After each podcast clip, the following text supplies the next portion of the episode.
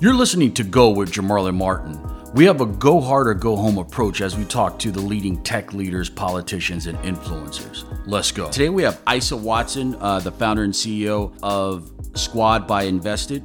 Uh, welcome to the show. Thank you for having me. Let's talk a little bit about the platform uh, that you're building. Can you talk about, you know, what problem are you solving? Uh, Squad is a social community platform, and the problem that we're solving is the fact that people have a hard time cultivating community um, in the different aspects of their life, right? So they have there's a community that they're trying to form at work. There's community from in their fitness you know environments there's community in their apartment buildings whatever the case is and so with squad by Envested we actually started in the workplace as a workplace community engagement platform where people could um, you know at the community level that's essentially the whole workplace but you have groups of people based on interest. So you can have like your new moms group your marketing group your um, book club group etc and those are called squads. And what the platform is is a central repository for all events and activities going on amongst those groups and in the community at large. And what we found was that when we were in the workplace um, working with companies like Walmart.com and and Jet and Vivo and companies like that, um, we found that the user actually was very interested in not necessarily having their work community as a completely separate entity, but in having their work community consolidated with all the other things that they were interested in. And so with Squad by Envested, you're able to join multiple communities from your work community, like I said, to um, other communities that you're a part, a part of, but having a central repository for all events and activities and things going on in your community. So when we talk about our value proposition, it's really about bringing online communities offline at scale.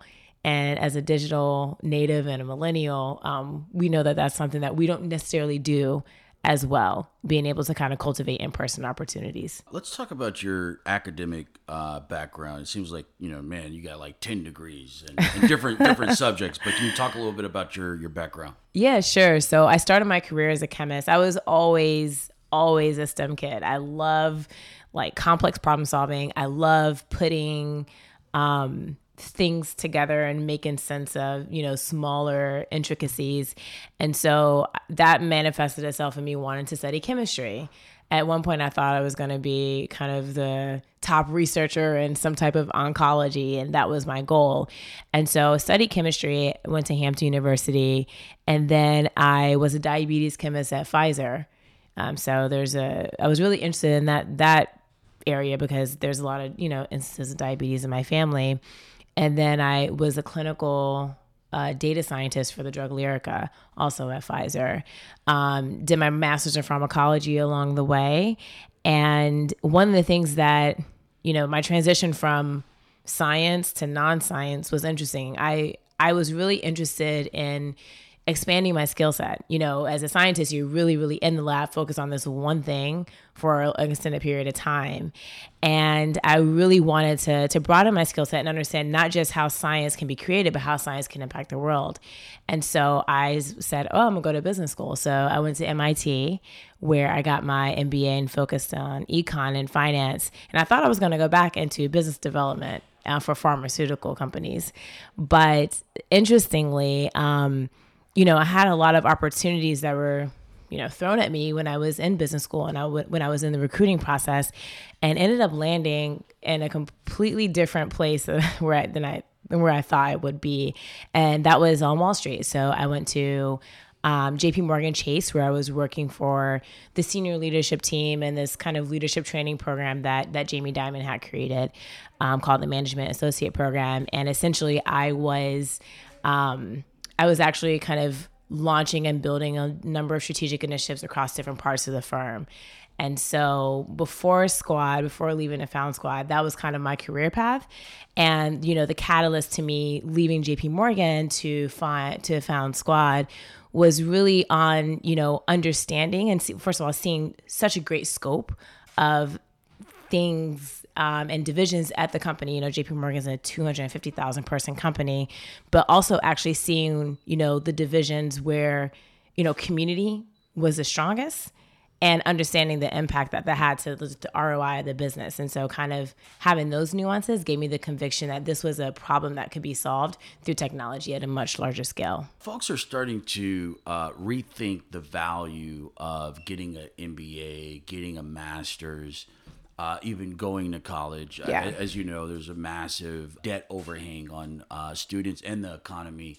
How would you rethink you know investors corporate america they want to see the mit they want to see the the mba but to do what you're doing now uh, maybe it's not worth uh, the trade-off in terms of the debt I have kind of almost two conflicting perspectives on it, right? So I'm of the school of thought that experience actually matters more than the titles per se. And I think that, you know, that's why I'm a huge fan of a lot of these high school seniors taking gap years because I think that, you know, a lot of kids come out of college at 21, 22, and it's actually very hard to transition them to the real world sometimes because they actually don't necessarily have meaningful skills um, and they haven't spent time working and, and building things. And so I find that you know that's kind of one school of thought but on the flip side you know as a as a person of color i would be lying to you if i if i told you that having degrees from like mit and cornell and hampton and having like hard technical degrees didn't help me get to where i am and it's a huge point of validation and I think that the more kind of minority boxes that you check, you know, I'm black and I'm a female, or let's say I was also LGBT, you know, I feel like the more you need some of that kind of on paper credibility because Yeah. that's sometimes what gets you access into the room. it seems like the way they think about it, uh, particularly uh, with black uh, professionals, they don't see a lot of us right uh, Yeah. across the table or coming in to pitch. Uh, and if you have gone to one of their clubby schools like a Stanford or MIT, the way the investor thinks about it is, hey, it de-risk my time and possibly my money Right. uh, with the uh, credentials. What was your thought process in deciding to go to Hampton? So there are two parts to that. One, I come from a big Hampton family. So my father immigrated to the United States to study engineering at Hampton back in the 70s. So he was recruited from um, the West Indies, the, the islands, to you know be a part of the drumline. And so I have five siblings, so six kids in total. Four of us have degrees from Hampton. so Okay, I, it's a Hampton family. You guys a- are you guys are banging Hampton across the board. It's a Hampton family for sure. But I would say the second part of that, actually, though, Jamarlin, is the fact that um, I grew up in a predominantly white uh, neighborhood and area. So I spent middle and high school in a place called Chapel Hill, North Carolina. So kind of your liberal, um, upper middle class, educated white folk. And I, f- I felt like growing up in that environment, you know, my schools were great, but I also felt like, you know, developmentally, I I was not necessarily confused, but I wasn't just in tune with like what it meant to be a black woman in America. Yeah. Right. And I just felt like I needed to kind of tap into that and to kind of better understand myself. And to do that, I wanted to focus my education in my next four years and being in a safe environment where like I didn't have all the other stuff. Yeah. I was just really around a ton of people that looked like me that um, would allow me to just focus on my academics and figuring out who I was in this world. And so my experience at an HBCU was super foundational to me and my success. As you know, there's a lot of talk about diversity numbers uh, uh, in big tech with Google and Facebook, venture capital investing. And so, you know, a lot of folks are like, oh my gosh, you know, Mark Zuckerberg, Google, uh, Salesforce, uh, it's their fault. They need to be doing more. Right. Okay, we get that. Like that's the the popular uh, point of view that it's their fault. Uh, so when I read about your background, I talked. You know, I, I read about you uh, starting to play with computers at uh, seven, learn about uh, computing at seven. Your father uh, bought the components of a computer, uh, and he wanted you to build it. I want you to talk about. Hey, we get that Google, Facebook, Snapchat, Salesforce, Amazon, they could be doing better in terms of recruiting and making things fairer. But how much is it on the culture? Yeah. Just basics, parenting and culture and what we prioritize. And it's not all external. we're going to have to be doing things on our side. Mm-hmm. You can't put this all on Google or Facebook's lap. No, it's definitely definitely a a sensitive subject. I I will be the first to admit I was really fortunate to have, you know, parents that were very strict academically and with experiences and i think that what you're what you're speaking about is exposure you know like what is the exposure that we should um, give our kids in our community and so i do think that education you know we we talk about in the context of school but education actually starts at home you know and i think that i always joke you know about this because my mom was a was a stay-at-home mom and for for most of my childhood at least and I had to come home, finish my homework for school, and then do my do homework that my mom would assign me. And it was actually much harder than the homework at school. And so I do think that, you know, communities of color and especially black people, we should take an elevated and more direct approach to kind of creating opportunities for increased exposure within the within our homes, right? Yeah. Especially as it pertains to STEM. But I would also say the harsh reality is that, you know, we my dad was an engineer, right? There are two percent of you know PhDs in the biological sciences and chemistry are black, and so when you think about you know us having that opportunity and us just kind of playing catch up in some of those regards, I'm people may not necessarily have the opportunities for exposure. And there's households like I did in mine. And so um, I, I do kind of recognize that that privilege to an extent, but I would love to see, you know, progress in, you know, STEM and academic enrichment being, you know, more of a focus in the homes of the kids instead of, you know, as many video games and TV shows. Um, uh, you would say it's fair to say that the popular opinions and views from activists and folks who are actually doing stuff there's not enough of us talking about how do we remix the culture right. ourselves. You think that's fair? Yeah, I think we should do that more. What does this quote uh, mean to you from Pablo Picasso? The meaning of life is to find your gift. The purpose of life is to give it away. I read that uh, you thought about that before you made a transition in your professional life. Yeah, so this was before I made a transition from corporate America where I was, you know, working all sorts of hours for for someone else and for someone else's, you know, goals and ideas to becoming an entrepreneur where I wanted to have um, you know, impact at a much much greater level than I would have been able to do within a large corporation.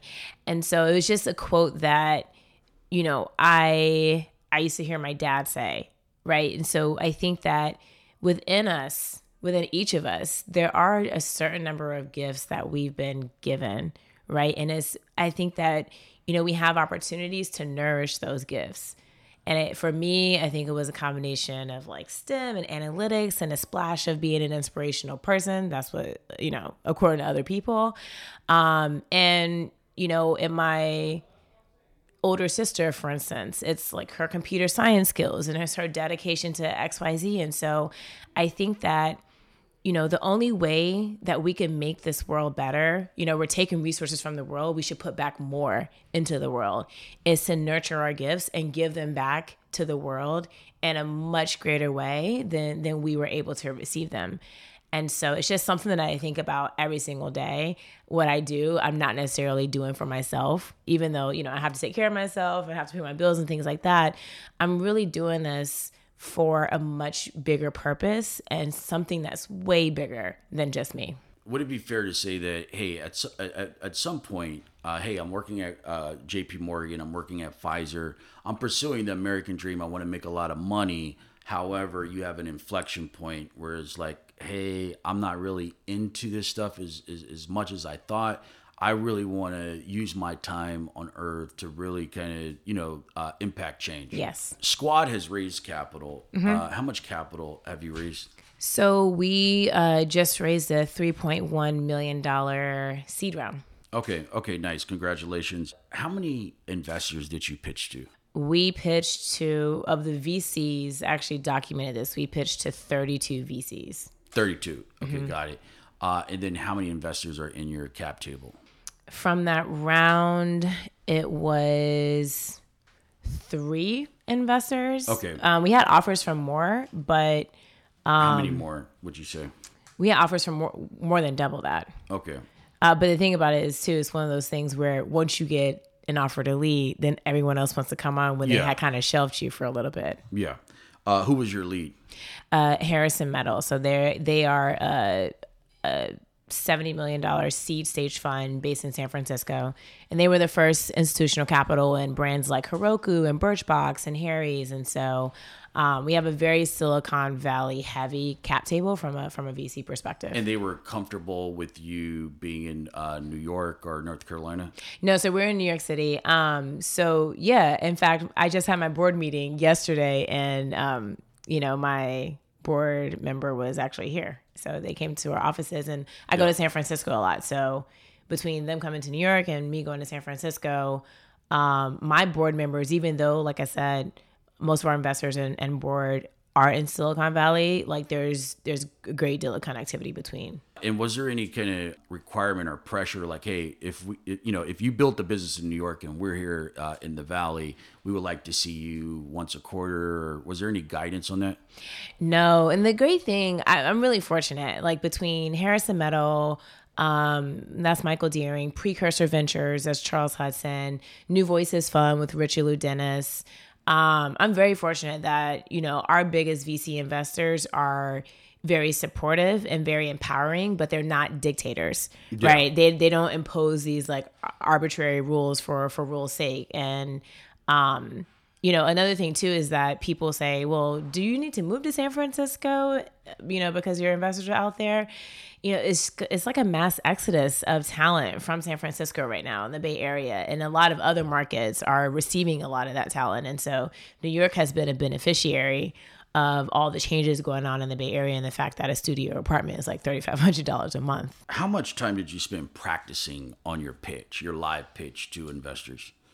I probably practiced for a few weeks before, and, and, and practice is iterative, right? So it's like pitching it to somebody, getting feedback, pitching it again, and there's a lot of iterations in the deck.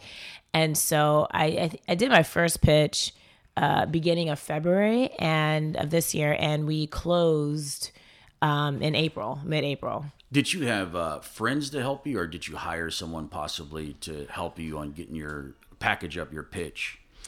Yeah, it was a, it was a combination of a few people. So my founder friends, um, so I think that you know, founders that have gone through this offer a great deal of very useful and helpful perspectives, but also, um, you know, we had some kind of angel people that were just very big tech influencers and.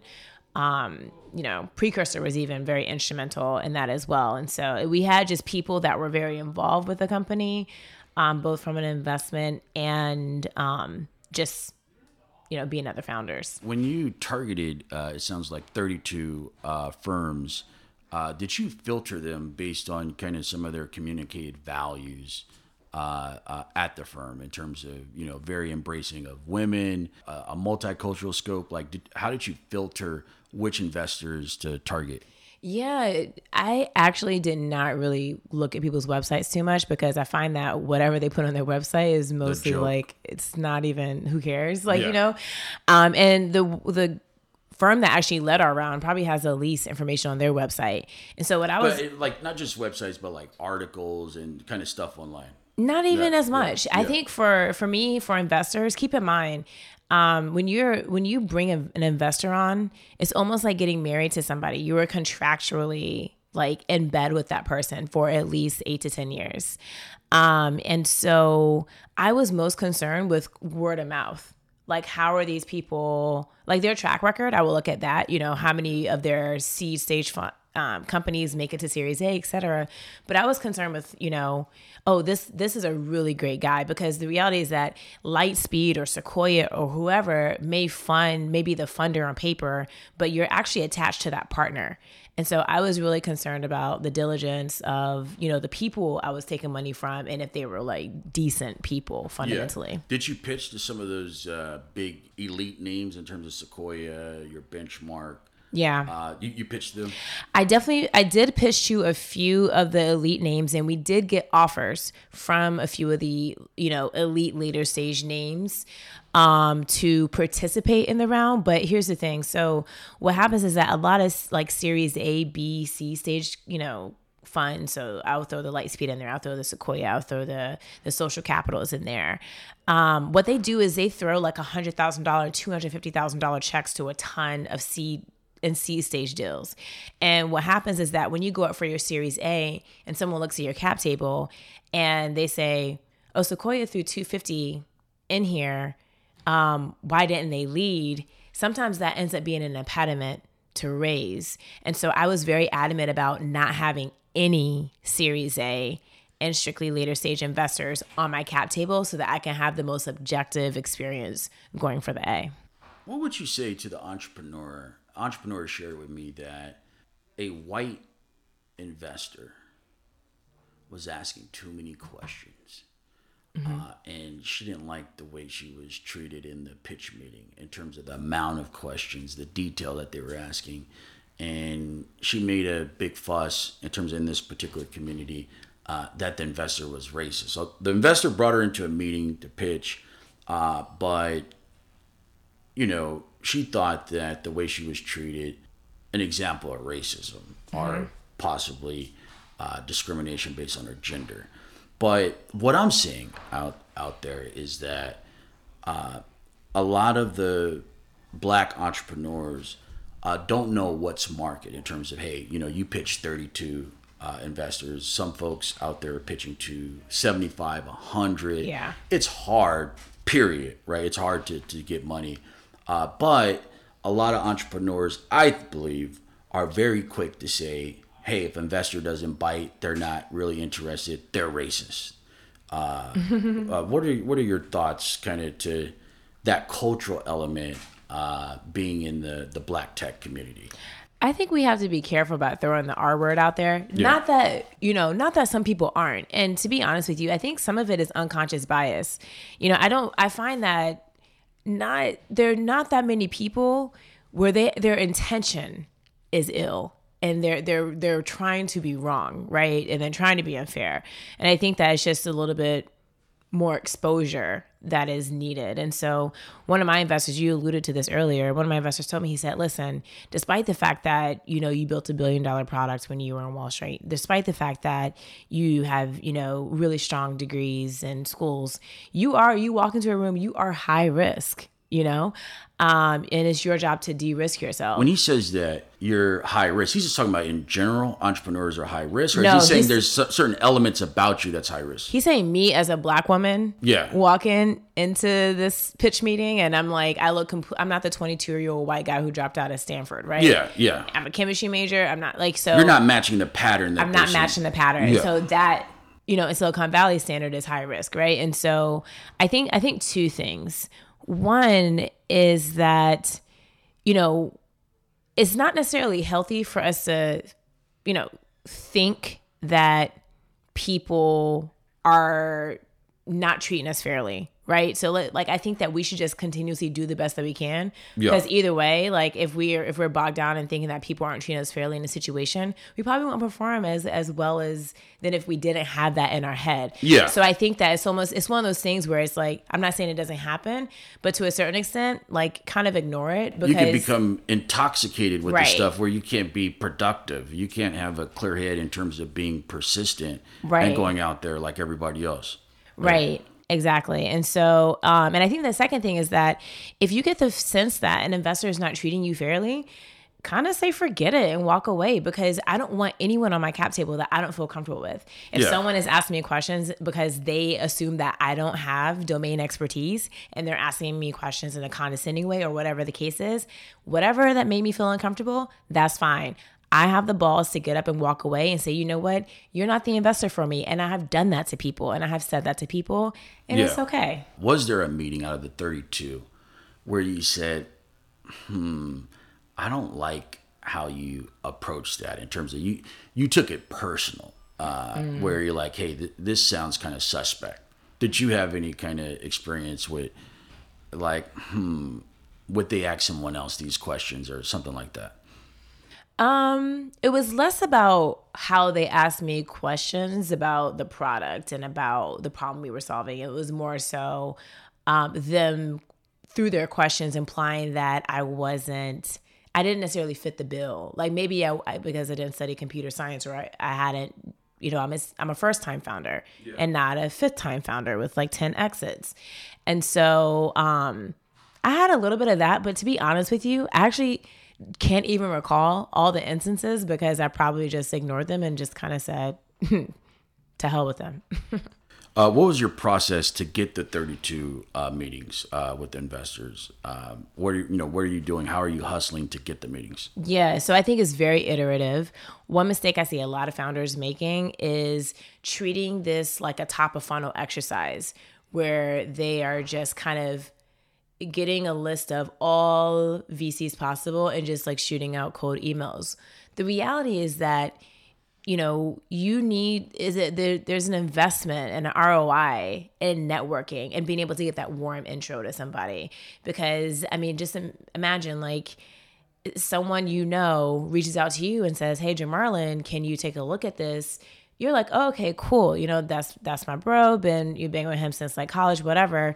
But someone who like cold emails you, we get emails from tons of people, like dozens and hundreds of people a day. Yeah. And investors do as well. And so I think that, you know, how I approached my process was that I leveraged, we were fortunate to to actually uh, like we got a ton of validation behind us from who was on our cap table, but I had to hustle to get that, right? And so it was like one meeting led to one meeting, led to the next meeting, led to like this one particular person. And then that one particular person introduced me to like these other two people. So investors were making intro- exactly. introductions. Investors yeah. are making introductions, but I will say the stack rank order for the best introductions is first, this is a little bit more rare, but first, founders. So if there's a founder that let's say um, that you know General Catalyst is back and the General Catalyst loves that founder, get that founder to intro you to General Catalyst. The second is then investors, and then the third is kind of everyone else. How do you get a meeting with uh, Charles Hudson? What was your process there? Um, specifically, uh, Charles Hudson is a Toigo alum. So t- the Toigo Foundation is a finance fellowship for you know minority MBA students, and Charles went to Stanford. Um, I forget when he graduated, but I went to MIT. And so when I was thinking about leaving JP Morgan, um, I just mentioned it to the president of the Toigo Foundation, and she was like, You should talk to this guy who's a Toigo fellow who may you might want to just talk to him before you quit your job. yeah. And so that was actually how I initially got in contact with Charles. And I actually wasn't even pitching Charles. So Charles almost, you know, he's a super great guy.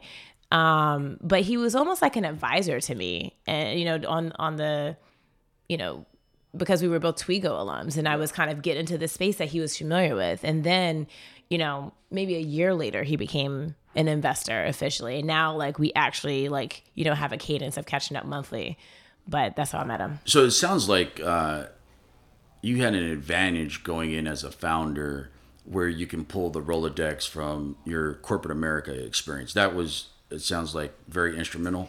Um, yes and no. Like my biggest investor, one of my biggest investors, one of my most influential investors, we I met him because there's a guy that went to my church when I was like 10 years old that I hadn't seen in like 10 years, right? In North Carolina. He knew this guy from his business school. So, I mean, it wasn't just corporate America. It was it, people. One thing that my dad used to always say to me, he's like, everyone can add value to your life, but also don't be selfish about it. Think about how you can add value to other people. And I think that like the world is so interconnected that there are these kind of like random ways that you can get connected to people. And it's just, you have to hustle enough to kind of land those jewels and then kind of maximize on those jewels once you land them. You mentioned uh, you built a, a billion dollar product on Wall Street. Can you talk about that? Yeah, so I've never met anybody who built a billion dollar uh, product on Wall Street. Go ahead. So I'll talk about what I can because I don't know like what is public now versus what isn't. But I used to work in the kind of digital product management function for business banking for for JP Morgan Chase. So that's a division of the bank that banks 5 million American small businesses. And so what I was doing is I was leading an initiative um, it was called Small Business Next Gen, and Jamie talked about it in his shareholder letter a few years back. And um, what that initiative aimed to do was, at a very high level, make Chase, you know, a much easier institution for businesses to to bank with. You know, when you think about all the financial needs of a business, you know, deposit, lending, cash management, credit lines, credit cards. Um, so my job was, you know, kind of leading a big digital transformation of that business to deploy a number of products and a consolidated experience for them to actually um, you know better serve you know the 5 million american small businesses that that chase serves. And so um, that was the product that i was referring to. What would you look back on uh, based on experience in terms of running your company uh, hey, I wish I knew this uh, before I got into this game as a founder and CEO. Like, is there any kind of big thing over you know the last year or two where uh, you had to learn it, you had to be in the mix, and like, man, I misprice uh, the risk of something or industry changes. Uh, is there any area where uh, I wish I would have knew something before you you kind of launched? I I don't think I have anything like that I can think of on the kind of business side. But the one thing I will say is actually more on the personal side.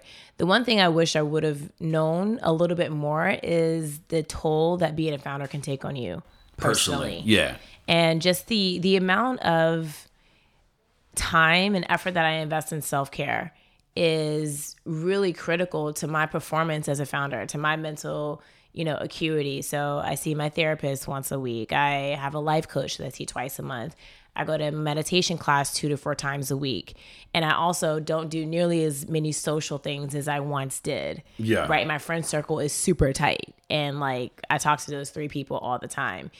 And so I think that, you know, people, I think being a founder is this really, really glorious, like, you know, lauded thing in the public, but the reality is that it's actually very lonely, and um, it's it's there's a lot and there's a lot of sacrifice that goes with being a founder. And so I think that was the biggest lesson that I learned in being a full time founder. All the other stuff, the product stuff, the pricing stuff, we've made a ton of mistakes. And as founders, you make mistakes all the time, every week. We've mispriced things, we've um, made mistakes and bad calls in the product before. But that just comes with the whole territory of just like learning. Testing you know? But you should ask me this question in 10 years when i sell this for multiple billions of dollars. Okay got it. And so uh, did you have to not uh, did you choose to communicate to your investors what your exit strategy was? No. Like hey i want to sell it. No i didn't. Yeah. um, because to be honest with you i'm not even thinking about an exit. I'm thinking about building the biggest business possible today with like and, and figuring out like how to accelerate our growth every day. That that's my focus. And so it's funny. I would say out of those 32 VCs that we pitched to, maybe a quarter of them asked me about exit strategy. Yeah. The other ones didn't. And also the reality is that do I want to run a public company? There's a lot that goes with that, yeah. right? Like I don't know. I kind of like my independence. I like focusing on building and growing stuff. Like that's my thing. And so um you know, I but I probably I may have a different answer for you in 3 years, you know, with that round. And what have been the the biggest challenges uh, with scaling it? You know, you want to grow, you have capital on the on the kind of business side. Uh, what has been like the the biggest challenge in, in kind of blowing up the platform? I would say the biggest challenge is is there there are two things. One is on product and the second is on team. So on the product side, you know, there's a focus that you need to have in order to scale.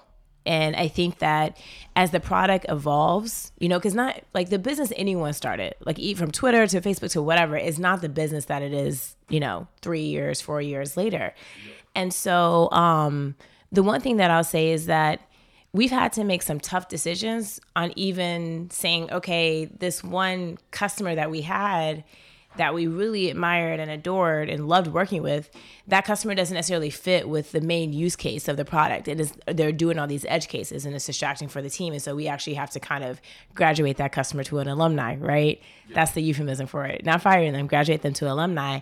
And I think that, you know, hard decisions hard decisions around product and focus are really are just really difficult with scaling because you you have these two big opportunities and you're like this one or that one but every more you focus on a the less you can focus on b and vice versa so i think that's one thing and the second thing is team so the team that gets you from you know t- zero dollars to one million dollars in revenue is probably not the same team that gets you from $10 million to $100 million in revenue.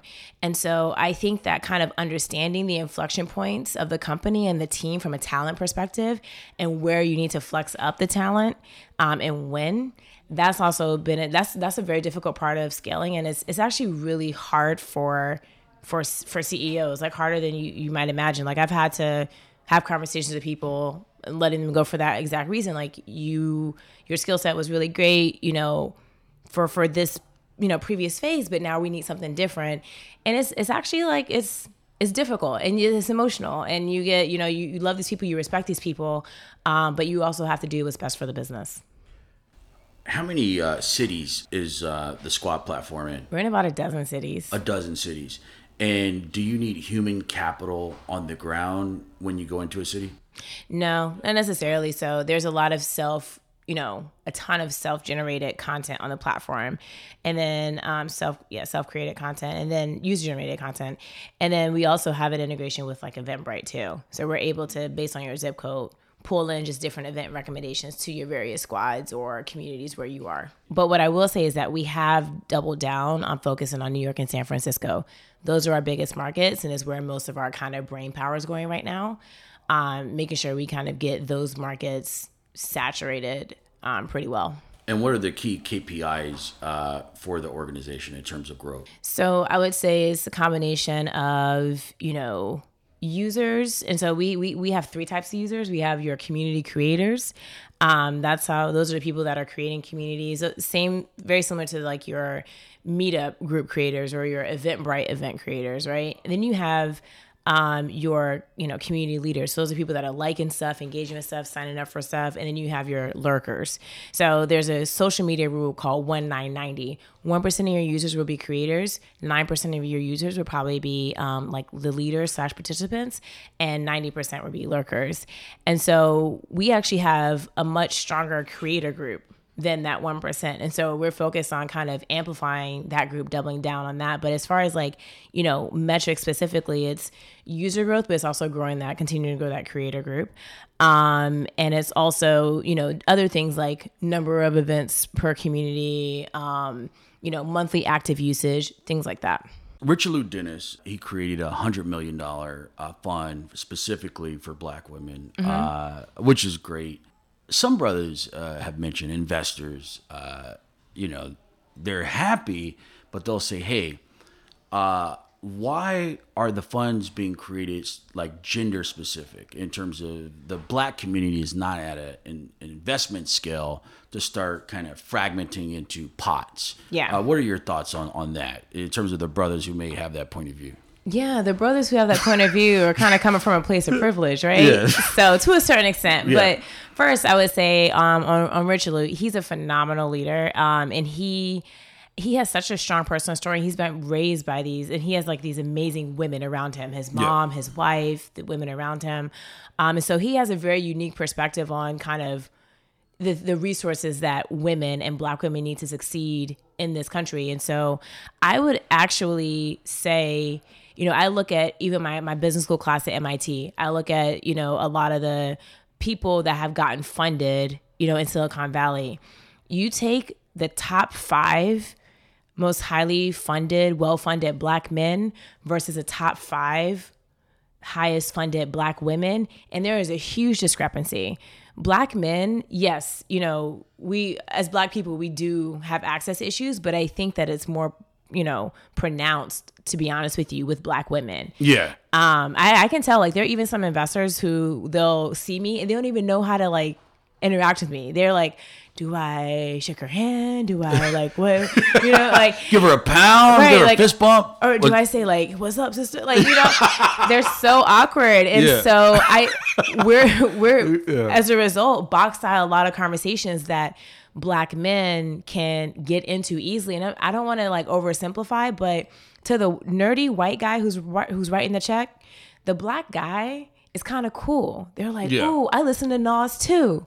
You know, I bought my first Jay Z ticket, and so, but the black women doesn't. They don't have that kind of you know that you know coolness factor that the black men Yeah. do and so um, i've seen firsthand you know the discrepancy in you know funding for black men versus black women and the one thing i'll also just really add very quickly is that i was telling one of my advisors who was also on wall street i said when i was on wall street i felt like i was more black than I was a woman. So I identified with being black way more than I identified. I didn't go to any women's events or anything. Um, and the reason was because my experience was more similar to that of the black man on Wall Street, you know, the different issues that we would have.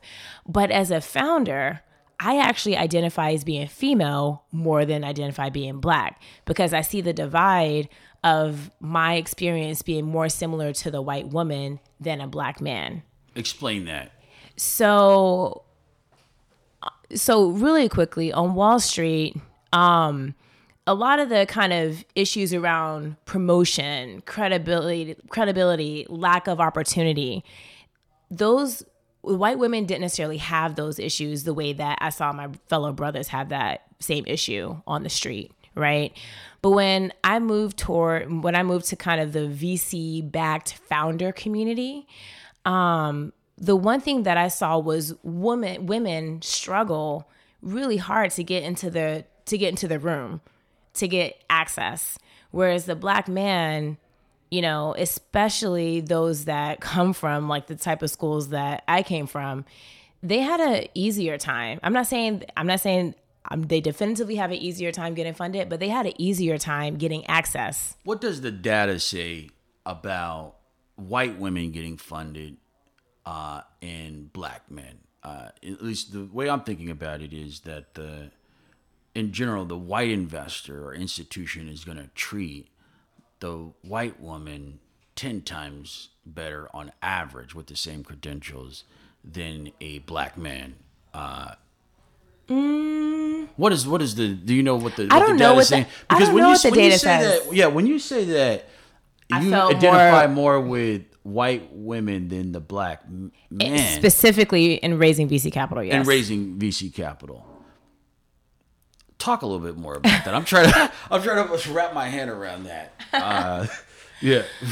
So it's a little bit of a controversial view. I get it, but it's just my personal experience. Yeah. So when I am having more conversation, it's just a pattern thing, right? And so, like I said, from a pattern perspective, a lot of this people that were having similar experiences to me on Wall Street were the black men and not the white women. Yeah. But and from a VC perspective, a lot of the pattern, a lot of the things that are said to us are kind of issues that we have to deal with, right? When I talk to um, you know, my fellow female founders who are white, I see more similarities in with their experience and mine versus that of, you know, a black man. I'm not even gonna I'm not gonna name any names, but there's, you know, kind of a top three firm I know um, in Silicon Valley. Everyone listening knows this, you know this firm.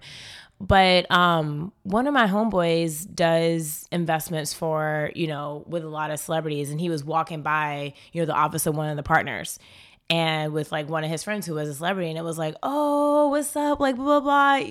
Oh, come in and have a seat. And then next thing you know, by the end of the conversation that day, he walked out with a $9 million check. That would never happen to a woman. White, black, purple, At that firm. at that firm and it's a top three firm. So my point is that like a lot of these uh, uh, I know what firm you're talking about. when you're I, I said I'm not, gonna, na- I'm not gonna name no names.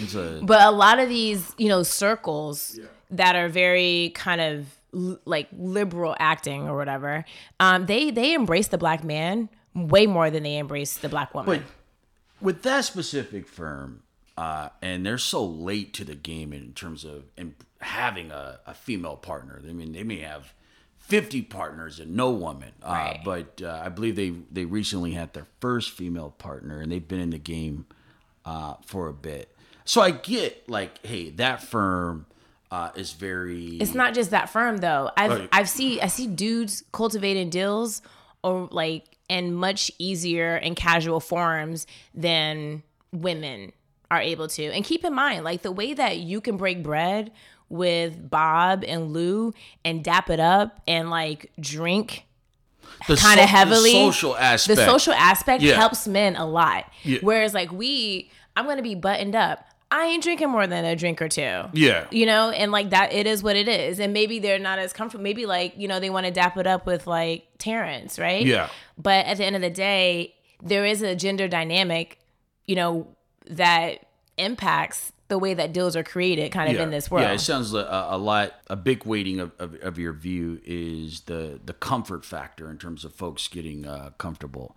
Going back to your your controversial uh, point of view, uh, some people will say, "Hey, there's not a lot of black investors out there, but you have uh, a brother in your cap table, Richelieu. Uh, you have Charles Hudson in your cap table.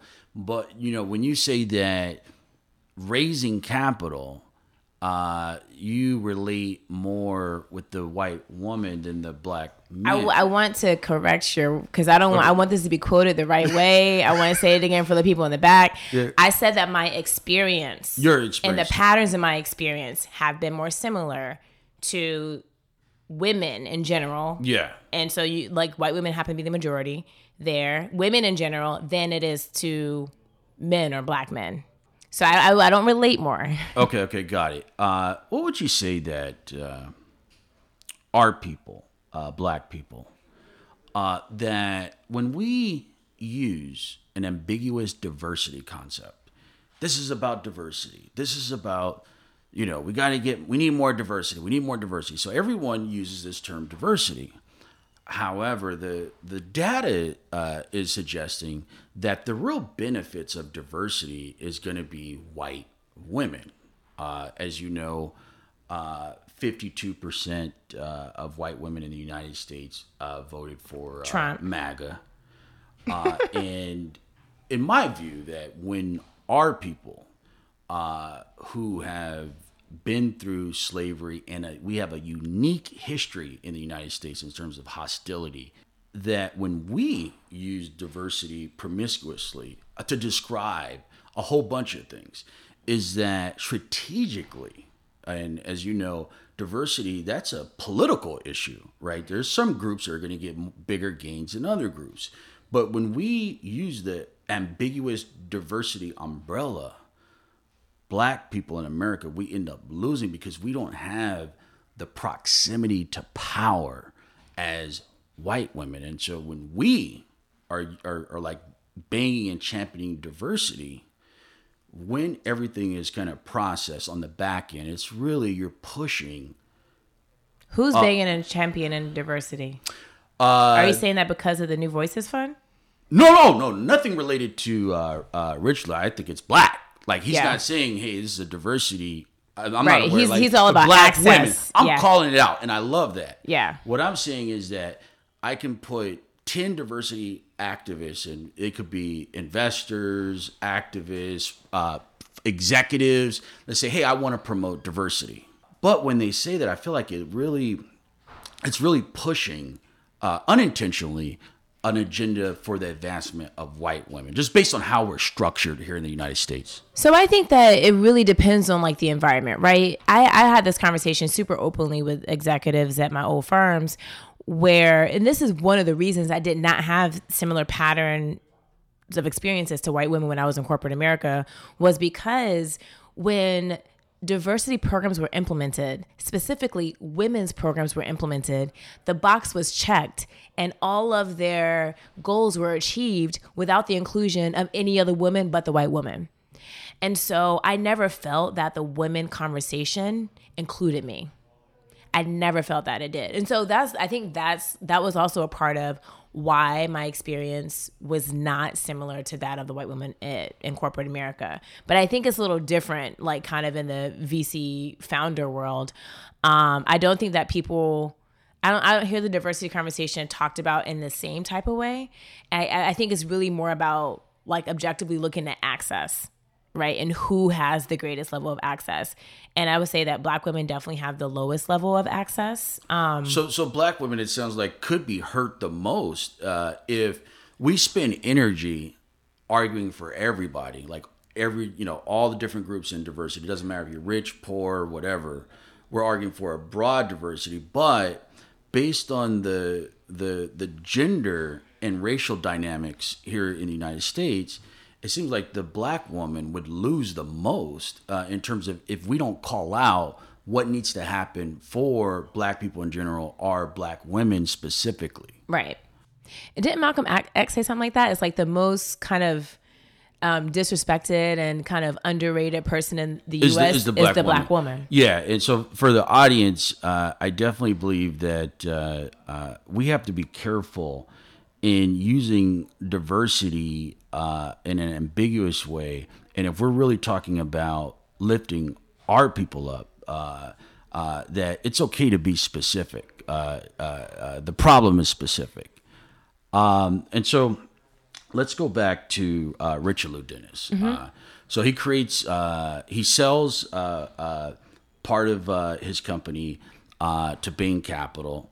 And and that's another thing that folks need to be aware of that you don't have to sell your whole company. I think Richelieu did something very smart where he sold a chunk of his company to tap liquidity uh, he, he used capital with the partner Bain Capital, and then he sold it. Uh, so there was two sales. Yeah. Uh, with his process, uh, and so you know when I see uh, certain things in the the media, uh, it's like white people. They're passionate about diversity. They want to see more black founders get capital, and so it starts to take on a smell that kind of white folks are in the diversity tech scene saving people, right? We want to go and help the situation. Uh, and so you don't see as much as our people coming in with big wallets, big checks, organization to save ourselves. And so why I think uh, uh, Richelieu, uh, Richelieu's new fund uh, is so important is I believe that we have to own our rise. Yeah. Uh, for the most part, did, did you share that point of view? Definitely. Yeah. Definitely. And like I said, you know, the one thing that you know, Richelieu, besides being an amazing person and believer in the black community and, you know, what we what we contribute to this world, um, I think Richelieu also saw, like I said, a huge problem with access. You know, and the fact that black women just have a much harder time getting into these rooms, getting into, you know, access to to funders. Um, and so that was you know, I'm I'm glad he kind of is pounding his his you know fist against the table. But the one thing I will also say about white people in particular is that I have found in my experience, again, just my experience, that the white people that are the most pro diversity are the ones who are not that loud about it. You know, we we are, there are a lot of people that are always talking about it, they're tweeting about it, but making money from it, making money from it. But where are your where, where are your checks? Yeah. You know, so three. I'm thinking about three of my backers in particular one just sold his company for two billion dollars and he was like he just he just writes me checks like he was just writing me checks you know? Um, and he's written more checks of black women than any other of the white people that are you know loud about it. Second one was like an early employee at netscape. Another one was like an early employee at intuit. And they are they again i'm not the only black woman that they've supported. And these are very silicon valley tech guys. And so i would say on that side people should be cognizant of like who's attracting like who like don't be attracted to all the noise. Follow the dollars. Um, but you know on richelieu's side too we do need people in our community like rich. And what rich says to us you know his founders is rich says like listen this isn't like a one-stop shop type of thing. Like you guys go and become multimillionaires and multi-billionaires and then you do you know for other people what i'm doing for you you know, yeah. he's trying to kick off that cycle, which I think is just super commendable. Where can people find you online? So I am most active on Twitter and Instagram, and I am at Isa D Watson, I S A D is in Diane, Watson, W A T S O N. So those are my both of my IG and my Twitter handles. Thanks for coming on the show. Let's thank, go. Thank you for having me. Thanks everybody for listening to Go. You could check me out at Jamarlin Martin on Twitter and also come check us out at moguldom.com. That's M O G U L D O M.com. Be sure to subscribe to our daily newsletter. You can get the latest information on crypto, tech, economic empowerment, and politics. Let's go.